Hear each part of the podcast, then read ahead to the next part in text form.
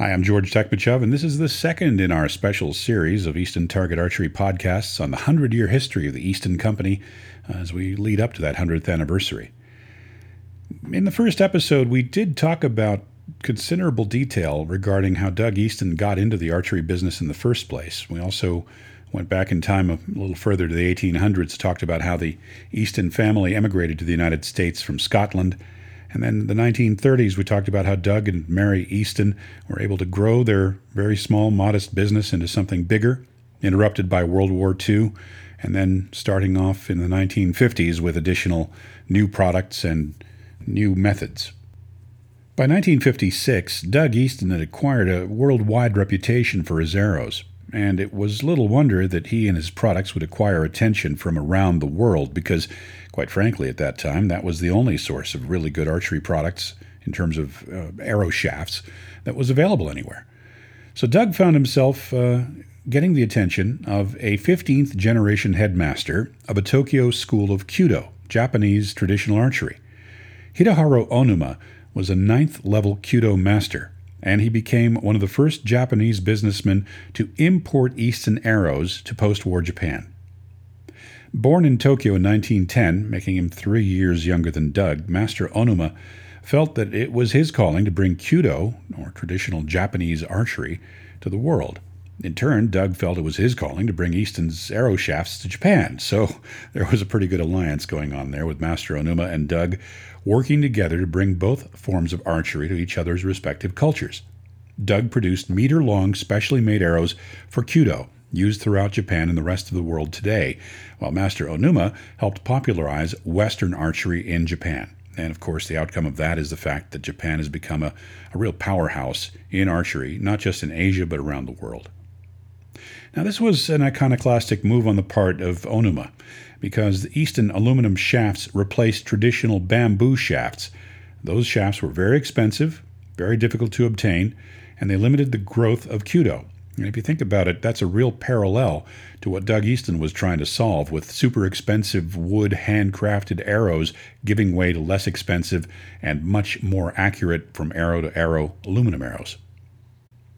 Well, because aluminum arrows made quality arrows more available and more affordable, most high schools and universities in Japan have Kyudo as a club activity to this day. In fact, there are more than half a million practitioners of Kyudo in Japan. And Western archery has had a powerful base in Japanese schools, with the result that Japanese archers have won three Olympic silver medals and a women's team bronze since 1972 in the return of archery to the modern Olympic program. Now, today, uh, Master Onuma's daughter and family run a large archery shop in Tokyo, which is one of the bigger importers of Easton arrows for both Western and traditional Japanese archery, and they export kyudo bows and other equipment around the world. Kyudo is still more of a specialty outside of Japan, but that was a, uh, a marriage made in heaven, as it were, when it comes to having made kyudo a lot more accessible.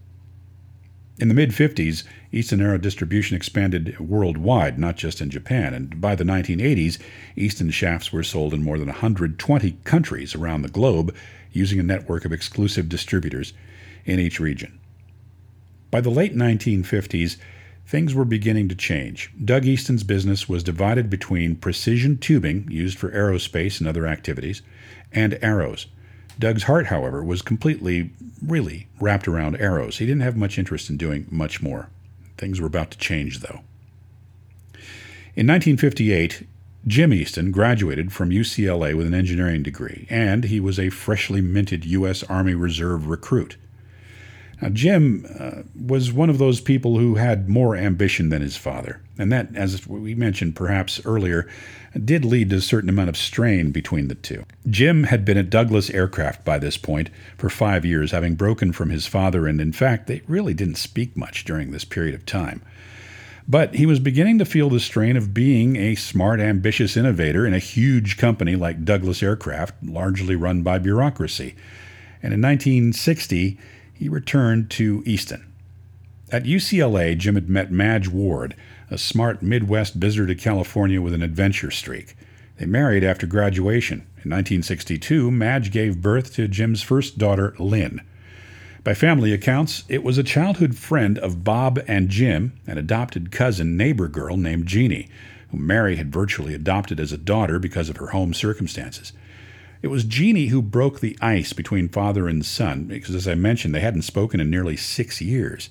Jim and Doug soon settled into a mutually respectful work relationship. Now, Jim actually took a pay cut on returning to his father's company, but he was more than happy with the opportunities that his mind found as he started to think beyond just making arrows. Jim's younger brother, Bob, Doug's youngest son, was also working for Doug, and he was developing new product ideas. Now, Bob was an avid skier, and he'd come up with a superior ski pole, at the time the world's lightest and strongest. Much to Bob's disappointment, Doug rejected the idea of selling an aluminum ski pole. Bob was possessed of a creative mind, at least the equal of his father's and brothers. He chafed at the fact that another company brought a similar but inferior product out a year later. But he was convinced by this episode and other issues that Doug would never let him fully exercise his creative impulses to make products that go beyond archery. So Bob decided to leave and take on architectural study at UC Berkeley and later in London.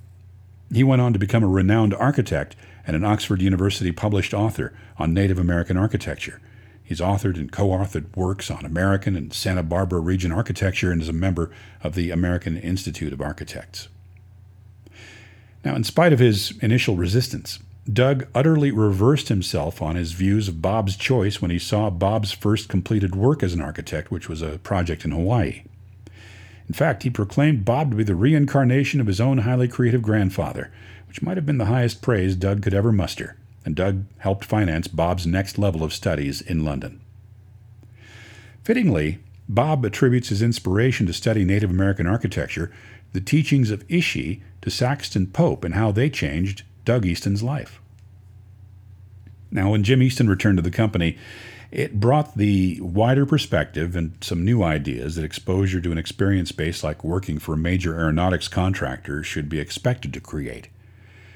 With his participation in the creation of new aerospace alloys as well as airplane building processes and techniques, Jim was able to help with the development of some important new materials including revisiting the 7075 Ultra Strength alloy that Doug had worked with back in 1948. The company began one of their first OEM manufacturing ventures with Scott USA to produce custom ski poles made from Easton tubing. As we mentioned, Scott was first to market with a ski pole that was made of aluminum, but it proved to be a poor performer. The Easton poles were lighter and stronger and allowed Scott to revolutionize the ski pole market and take a lion's share of sales. At first, Scott bought and finished the custom Easton tubing themselves, but by 1965, Easton was producing finished poles for Scott. From the beginning, Doug and Jim required an Easton logo to be on any complete item made by Easton that would be sold by a third party, a decision that would have a big impact on the company later. Within a few years, Easton was supplying most of the ski industry with poles, including K2, Reflex, Allsop, Hope, and other companies. The venture into ski poles led to one into golf shafts, and this required an expansion of the factory built on Califia Street by a third, making it a 15,000 square foot factory. This also enabled the installation of Easton's first in house hard coat anodized line for finishing aluminum goods with a hard, durable coating. In 1963, the 75th NAA Championship returned to UCLA in California. Doug and Jim worked together in the organization for another successful archery event. That would end up being something that Jim Easton would repeat nearly 20 years later. In 1964, Doug, Jim, and Larry Belden developed the Easton X7 arrow shaft. This original 7000 series alloy arrow would be the first to receive the hard hardcoat anodized finish that's today the world standard for aluminum arrows. Among other benefits, the anodized finish prevented those black hands and aluminum dust that the 12 year old Jim Easton had to scrub out of his skin every day. 1964 brought the third generation of Easton future company leaders to the world with the birth of son Gregory James Easton, known as Greg. In 1965, Doug and Jim contracted with several companies to make private label arrow shafts made to customer specifications. Customers could specify things like the dimensions, the colors, and other factors. One of the first customers was the Swedish archery pioneer Bjorn Bengtsson, whose butyrate plastic arrow nocks, Bjorn nocks, were among the most popular worldwide. Another archery powerhouse, Bear Archery, was another major customer, selling 24 SRTX arrows as Bear Falcons. Later, all the 24 SRTX shafts were renamed as E24. In 1965, Doug and Jim codified what would become the industry standard interchangeable point and insert thread system, known as RPS for Replaceable Point System. The RPS was founded on the principle of a single internal shank and thread hole for all points and all arrow inserts. And this had a lot of important benefits for both target archers and bow hunters. See, originally, in the early to mid 20th century, broadheads with cone shaped hollow ferrules were glued to the front of tapered aluminum, uh, rather wood shafts. When aluminum shafts were popularized later, cone shaped inserts were installed in the front of the arrows, kind of making them act like the wood arrows. But there were problems with this. Broadhead manufacturing tolerance, sack, and techniques for installing these things with hot melt glue often prevented good concentricity and alignment of the broadhead to the arrow shaft. So, developing a tight tolerance point shank and a matching insert made better concentricity and alignment possible for both target points and hunting broadheads. Doug had experimented with screw in points long before, but Jim created the 832 thread configuration of the RPS system, which became the true industry standard to this day. 1964, as we mentioned, had the earliest 7001 X7 arrows, and those were the first hard coat anodized arrows produced. This started out as a target shaft, but quickly there was demand for it as a hunting arrow, and the first customer for those was the Bear Archery Company, making the metric Magnum. Bear Magnums put Easton in the forefront of hunting shafts once and for all, bringing really reliable bow hunting arrows to a new level. Well, even the well established process of hard anodizing aluminum had to be redefined and reinvented by Easton to bring the process to accuracy levels that would be good enough. Normal anodizing procedures change dimensions and cause weight inconsistency. Easton perfected precision anodizing to make it work at arrow tolerances, much harder than you might think. Jim brought a healthy understanding of marketing when he came to Easton as well. In 1966, he began sponsoring what nearly all archers today know as the Vegas Shoot, a massive gathering of archers from across the globe for an indoor competition in a Vegas Strip or Vegas area casino. This hugely popular event, still super popular today, at the time drew Hollywood stars and considerable public attention to archery, and Jim did his part, working hard to promote the event.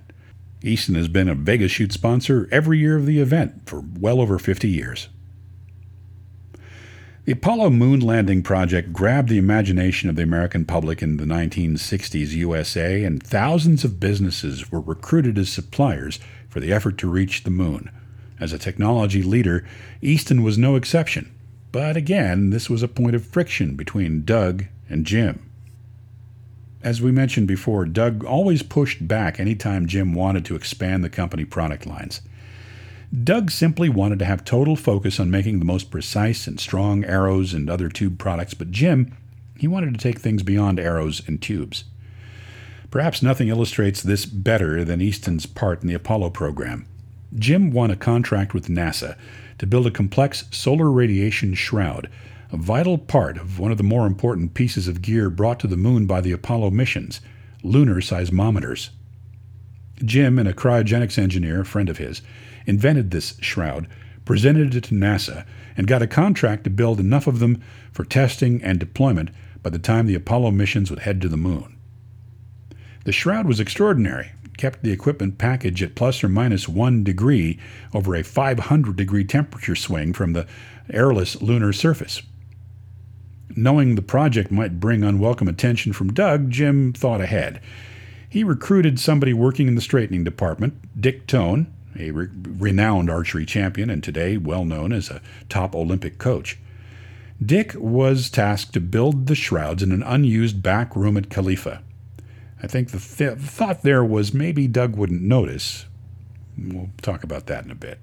Now, Dick Tone is another natural engineer, and he used his experience building model airplanes to help him with the intricate work needed to fabricate the extremely complex mylar and Teflon shroud very intricate piece of technology, very touchy, hard to build.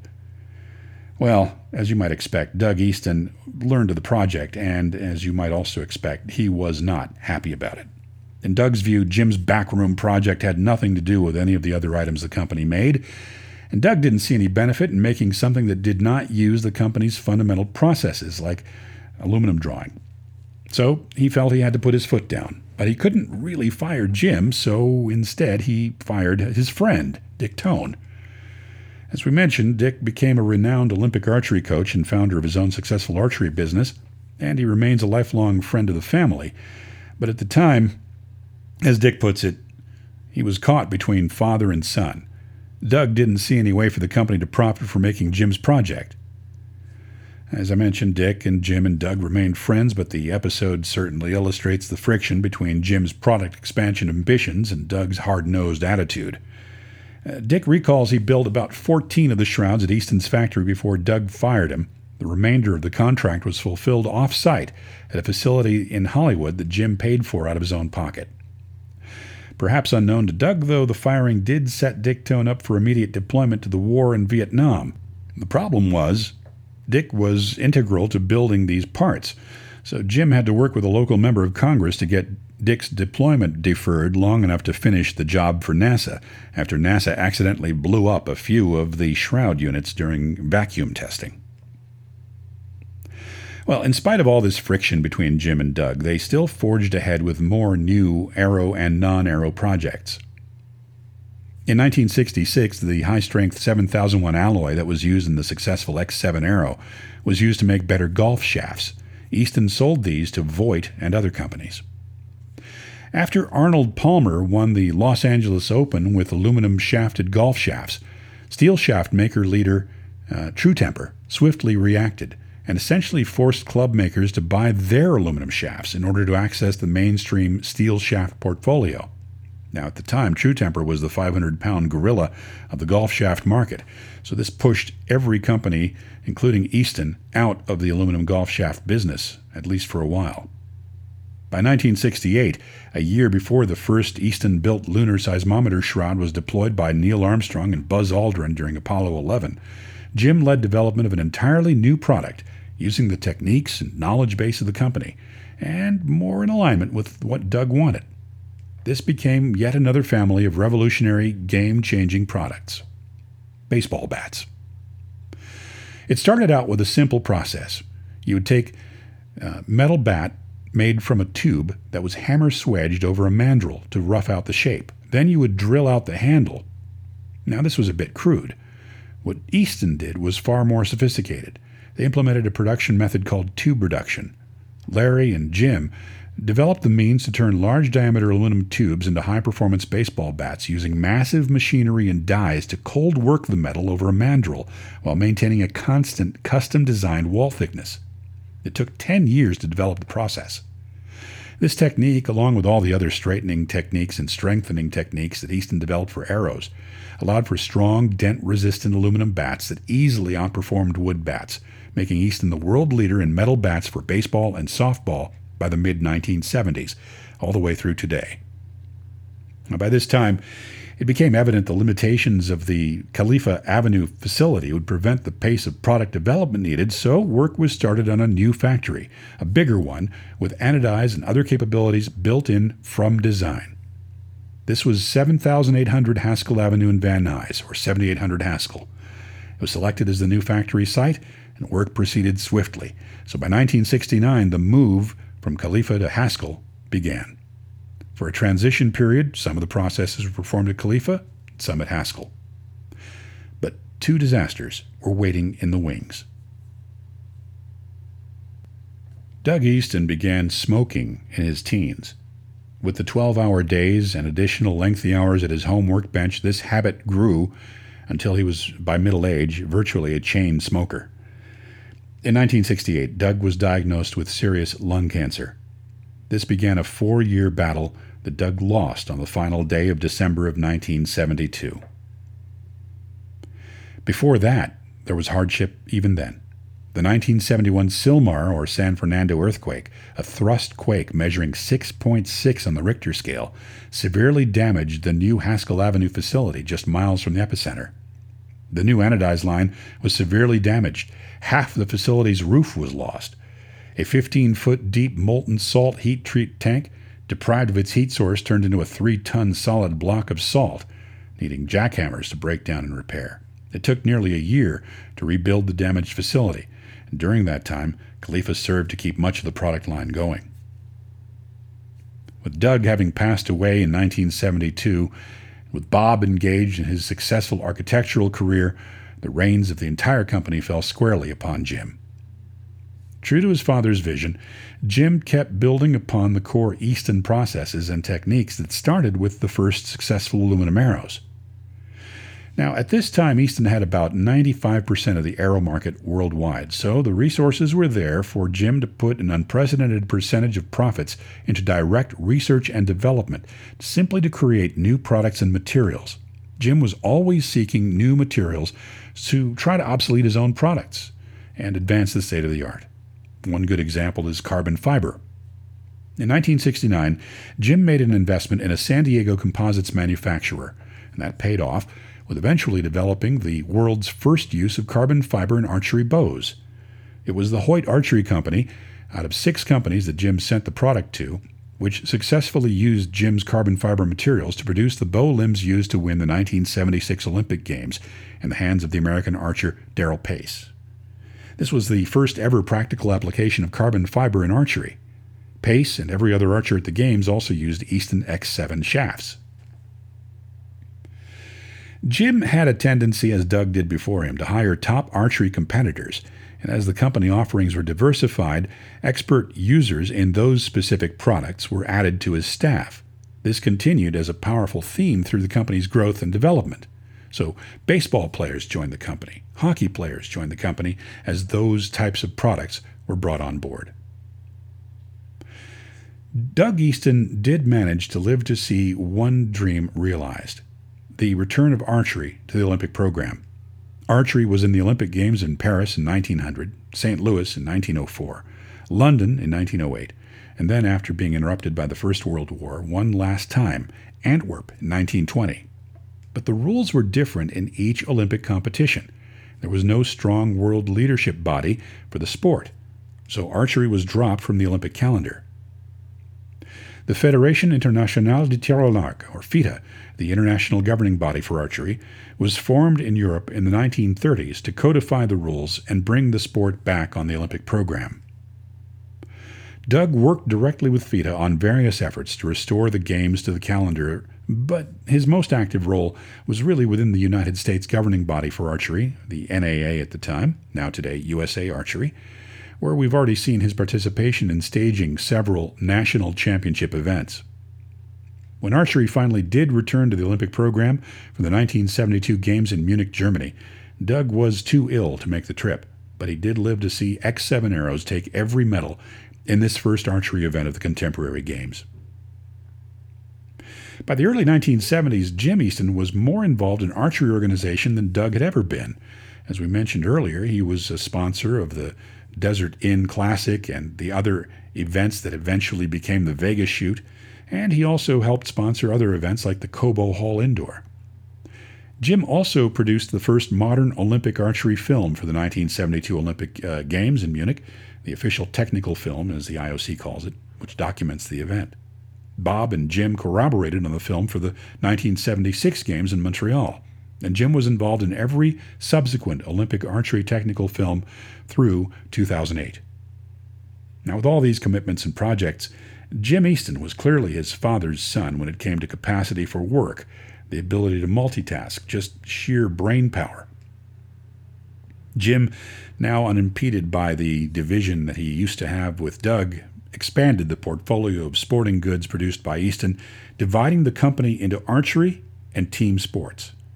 Team sports were sports like baseball, softball, field hockey sticks, ice hockey sticks, and the umbrella also covered things like tennis rackets made for Prince, bicycle components, windsurfing masts, drumsticks popularized by top rock and roll drummers, many other items of that nature, even football protective gear. The Prince aluminum racket was a good example of another iconoclastic, game changing product created by Easton. The Prince Pro was the first racket with a big sweet spot, the impact zone for the best return of the ball. It balanced better It was lighter and easier to swing, far more weather resistant, and it cost less than laminated wood rackets that dominated the sport. All these themes should be familiar to you by now, considering what happened with archery equipment and some other things. A better racket, a bigger sweet spot, and less expensive made it easier for beginners to get into tennis and contributed to an explosion in the popularity of tennis. By the late 1970s, Haskell Avenue was filled to capacity, even after an expansion and acquisition of an annex. So Jim began looking elsewhere for space because there was no way to further expand the tightly confined Haskell Avenue plant after the development that took place in California in the 1970s. So Jim set his sights on somewhere else, and it narrowed down to two places. One was Sparks, Nevada, where today Tesla has its gigafactory for batteries. The other place, Salt Lake City. Now, like his brother Bob, Jim was an avid skier and familiar with Salt Lake City. Utah had great skiing and also a good workforce, good access to transportation and distribution panels, and, and most of all, the space needed for further expansion and good, efficient plant layouts built from the ground up. 1979 saw ground broken for a new, highly efficient manufacturing plant, which would be five times bigger than Haskell Avenue, containing North America's biggest, most advanced automatic anodized line. Now, within a few years, most of the aluminum arrow production was moved from California to this sprawling facility. High end target arrows and team equipment fabrication continued to Haskell Avenue. At first, the Salt Lake City facility functioned only to anodize and final straighten semi finished arrows coming from Haskell Avenue, but later, hunting arrows and then later, aluminum target arrows were made completely in Salt Lake City. After a few years of development by a company engineer who was an avid ice hockey player, uh, again leveraging the sporting knowledge of Easton's employees, Easton introduced the first two piece aluminum ice hockey stick, which was approved by the NHL in 1980. This was a yet another iconoclastic product the Easton two piece stick revolutionizing the game to replace inconsistent wood sticks with far more consistent equipment, letting players concentrate on their technique instead of struggling with the big differences from stick to stick.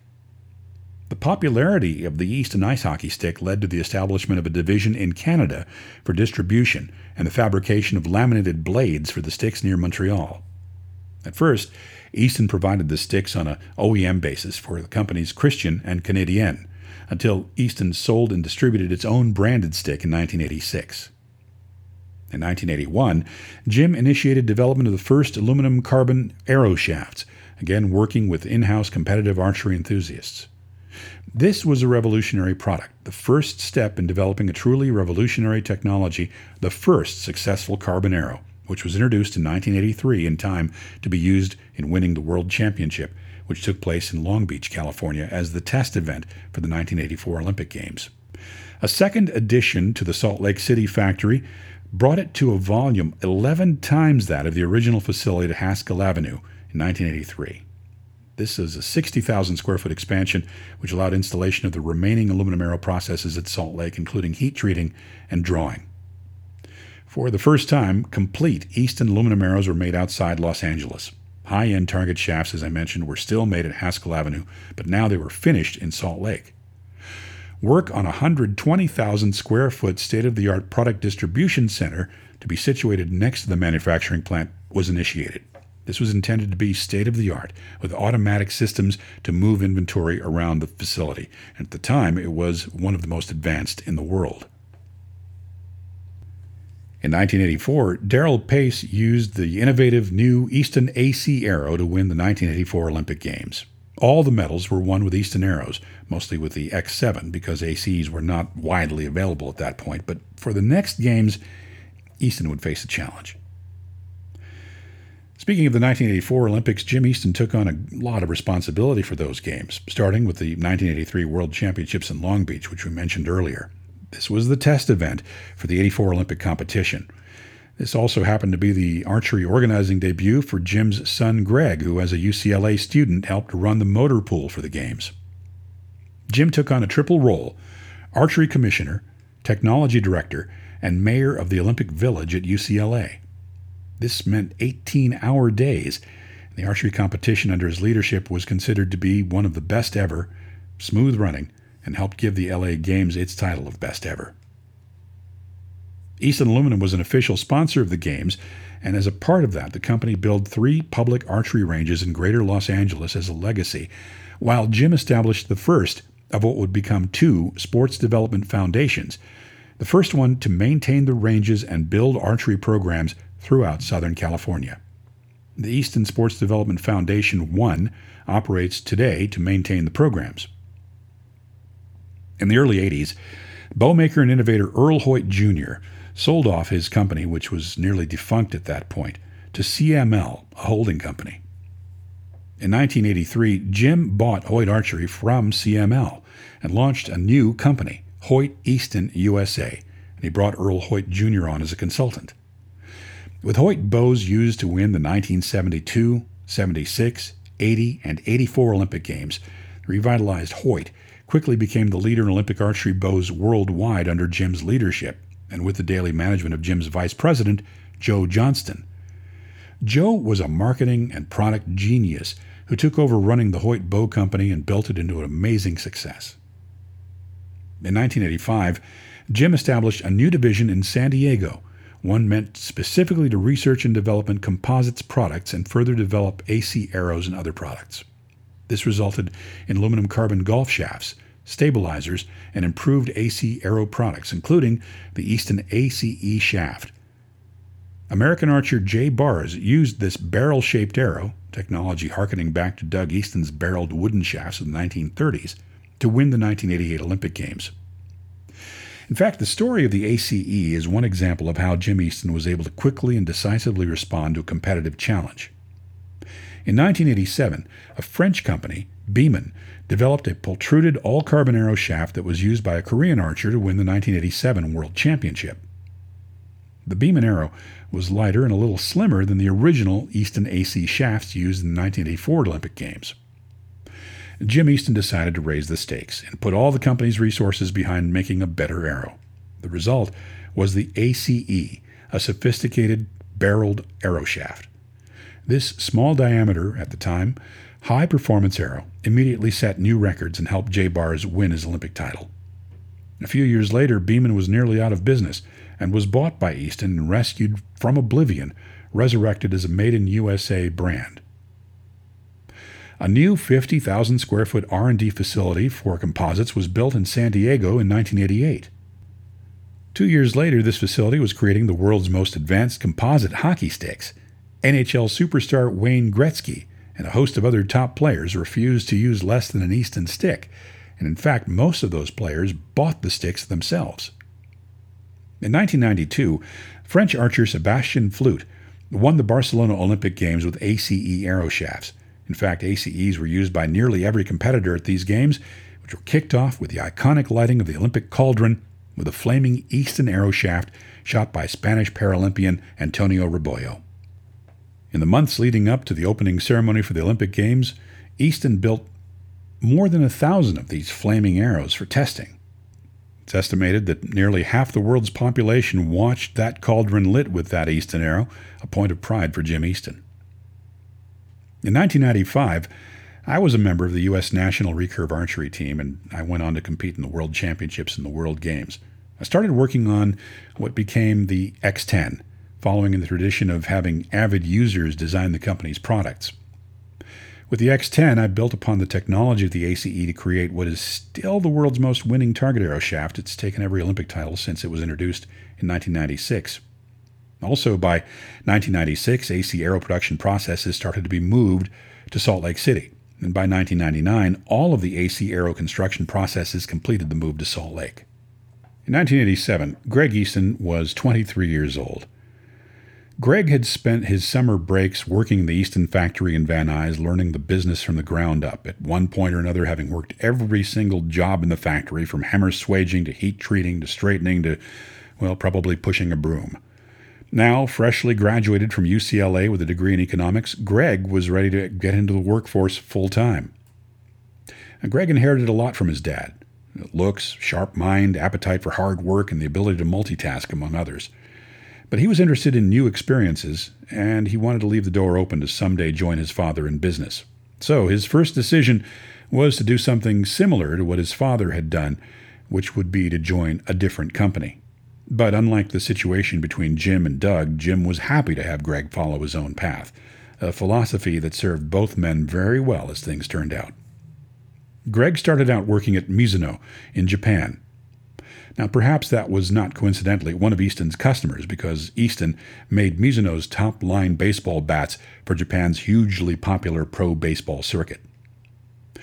Working at Mizuno, Greg worked on products and marketing and picked up a great deal while there. He represented the company at the 1980 Olympic Games, where baseball was an exhibition sport.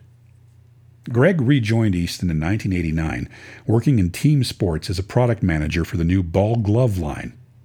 He also spent a year managing the company's operations in Australia. And by that point, Easton had a distribution center in Australia where it also developed products for Commonwealth nation markets like cricket bats and field hockey sticks.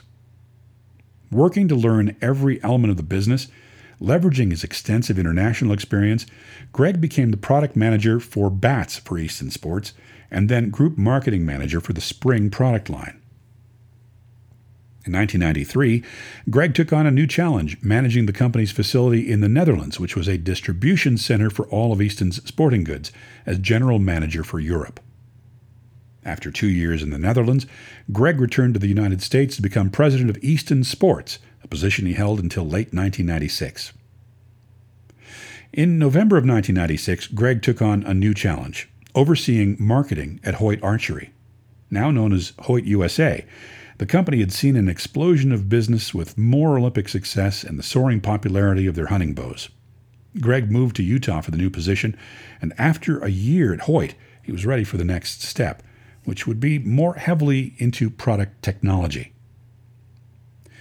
Now, by 1996, Easton was at or near the top in every product category it sold, whether it be arrows, bows, bats, bicycle components, aerospace tubing, hockey sticks, you name it. There were certainly challenges from carbon arrow makers, but again, since Easton had worked to succeed its own product, it had a healthy portfolio of technologies to combat most any challenge. But there were indeed challenges. As Greg puts it, Right after I was named president, the competition from a new material really began to heat up. That new material was wrap process all carbon. Now, Easton had developed its own superior all carbon shaft before, but chosen not to market it. Greg knew it wouldn't be enough to simply have a better product. He knew Easton would have to change the way it sold its products to meet this challenge. Under Greg's leadership, the company launched a new marketing and distribution model that had never before been used in the company history. Until this point, Easton had only sold its products through exclusive distributors. Now, Easton was going to sell arrows direct to dealers as well. Greg began a strong cycle of innovation, introducing the full metal jacket arrow technology, patenting small diameter arrows under the Axis name, and then creating more innovation with additional series of arrows. Greg also began an expansion of the Easton Mountain products line with the introduction of the Easton Snowshoe, which had a number of innovations. See, originally Easton had been an OEM manufacturer of snowshoe frames for certain companies. When Easton made its own snowshoe, it took what it had learned and turned it into an even better product. Later, after the uh, team used its ski pole experience, they created a complete line of Easton trekking poles. Another new addition was that of an Easton tent line. See, for more than 25 years, Easton had made the best tent pole systems for tents for all the major manufacturers. But as those competitors looked for ways to save money, the made in USA poles were replaced with inferior, cheaper Asian made poles. Greg took that lesson of innovation into the tent business and started a line of Easton tents that featured new technologies and also ushered in the era of more technology in the pole systems as well. Again, Easton used innovation and technology to get into a new market after establishing itself as a valued supplier, and today it is the main military supplier for tents used by the U.S. Marine Corps. Back in 1995, Jim Easton had donated the world's largest archery range to the Olympic Training Center in San Diego. Now he wanted to do more. He had already revolutionized Olympic archery, introducing the exciting head to head format that has thrilled audiences worldwide on various archery circuits and in the Olympic Games. Another initiative that helped foster a media friendly experience at major archery events and helped result in the explosive popularity that archery enjoys in popular culture today. In 1995, Jim turned 60 and was chairman of one of the most capable sporting goods manufacturers in the world. In 1994, he'd been inducted by the International Olympic Committee as a member, a step helping secure the future of archery on the Olympic calendar. And he served 16 years as president of FITA, which is now World Archery, the World Archery governing body. But along the way, there had been some setbacks. Easton raised the performance stakes for bats in the 1990s with an entirely new technology titanium softball bats called the Typhoon that promised to again raise the bar on human limits and help make softball an even higher performance sport. Nothing could compete with Jim's Typhoon. And because Easton had created its own new secret techniques to work the highly temperamental material, it would be a long time before anyone else could catch up. But the industry association, controlled by powerful interests with competing products, outlawed the titanium bat, and in fact wrote new rules that killed all innovation in bats, which was the very heart of Easton's competitive edge. Jim and Greg saw the writing on the wall for further innovation in baseball and softball bats. So they began a plan to develop a divestiture of the team sports portion of the business and keep the family roots businesses of bows and arrows so the family could endow a larger than ever foundation to support the development of all the sports that had made Easton a success and a household name worldwide. By 1997, Greg had moved into a technology position at Easton Technical Products at, as vice president of special projects and director of carbon products. There, he saw, oversaw development of the company's highly automated, made in USA carbon arrow processes. Jim Easton was now chairman of JASD Easton Incorporated, so it was time for Greg to take the center seat of the family's most prized asset, the archery division. After a year and a half as director of manufacturing, a period where he experienced hands on every single process at Easton, Jim and Greg decided that Greg would take the position of president of Easton Technical Products. And in 2006, Jim finally sold the team sports division, known as Easton Sports, to Bell Sports and formed a new company, Easton Bell Sports. This was a team sports powerhouse, taking over bats and gloves and other team sports Easton items, adding to it Bell and Riddell helmets, bicycle products, and more. Jim was chairman of the new company, which was completely separate from the family's archery holdings of Hoyt and Easton Technical Products. Jim used the proceeds from the merger to form a second Easton Foundation, Easton Foundation II, which has built archery and other sports facilities across the nation and every year teaches thousands of people the sport of archery. As we mentioned earlier, Greg Easton established Easton Mountain Products in 2004, a line of advanced mountaineering and trekking gear which set a standard for high performance, used in Everest expeditions and around the world. But Greg also used the company's core competencies to make this new line of products superior to the competition. Today, Greg and his wife Carol live in Park City, Utah. They're the parents of a boy and a girl. Greg has become president of the JASD Easton Corporation, overseeing all of the Easton companies, including Easton Technical Products and Hoyt Archery. Greg also takes an extremely active role in the various Easton Sports Development Foundation projects. He organized a hugely successful Youth World Archery Championship in 2009, and then three Archery World Cups in uh, Utah from 2010 through 2012 that were best rated by participating athletes. Greg holds a position on the USA Archery Association board, and in 2013 he was elected to the executive board of the World Archery Federation, following in his father's footsteps. Among the foundation projects being overseen by Greg and the foundation, multi-million dollar archery facilities in California, Florida, and Utah. Today, Jim Easton is semi retired and living in Los Angeles while still serving as an honorary member of the International Olympic Committee. Jim's wife, Phyllis, an accomplished publisher and graphics design consultant, has a role in documenting the history of the sport and helped produce a book on the history of Olympic archery and had involvement in the production of several official Olympic films. Jim counted a successful effort to have the Olympic archery competition of 2004 take place in the ancient Olympic Stadium of Athens as one of his proudest accomplishments as president of World Archery, and he remains proud that Easton Arrows have won every Olympic title since 1972. Bob Easton continues working as a world renowned architect, author, and consultant. He lives in central coastal California. Since its beginnings in 1922, Easton has focused on offering innovative, high quality products that enhance the end user's experience. After all, this is the company that revolutionized the sport by introducing straight, consistent aluminum arrows in the 1940s to make archery more fun and accessible to more people. It's a legacy of genuine, real world benefits that has shaped the company through three generations of the family founder Doug Easton, Doug's son Jim, Doug's grandson Greg, and it guides the Easton team as they move forward today into its 100th year. We think Doug would be pretty proud. I'm George Tekmitchov. I hope you've enjoyed this uh, special on the Easton Company history for the last century. Our regular podcast will return next time, and we'll see you then.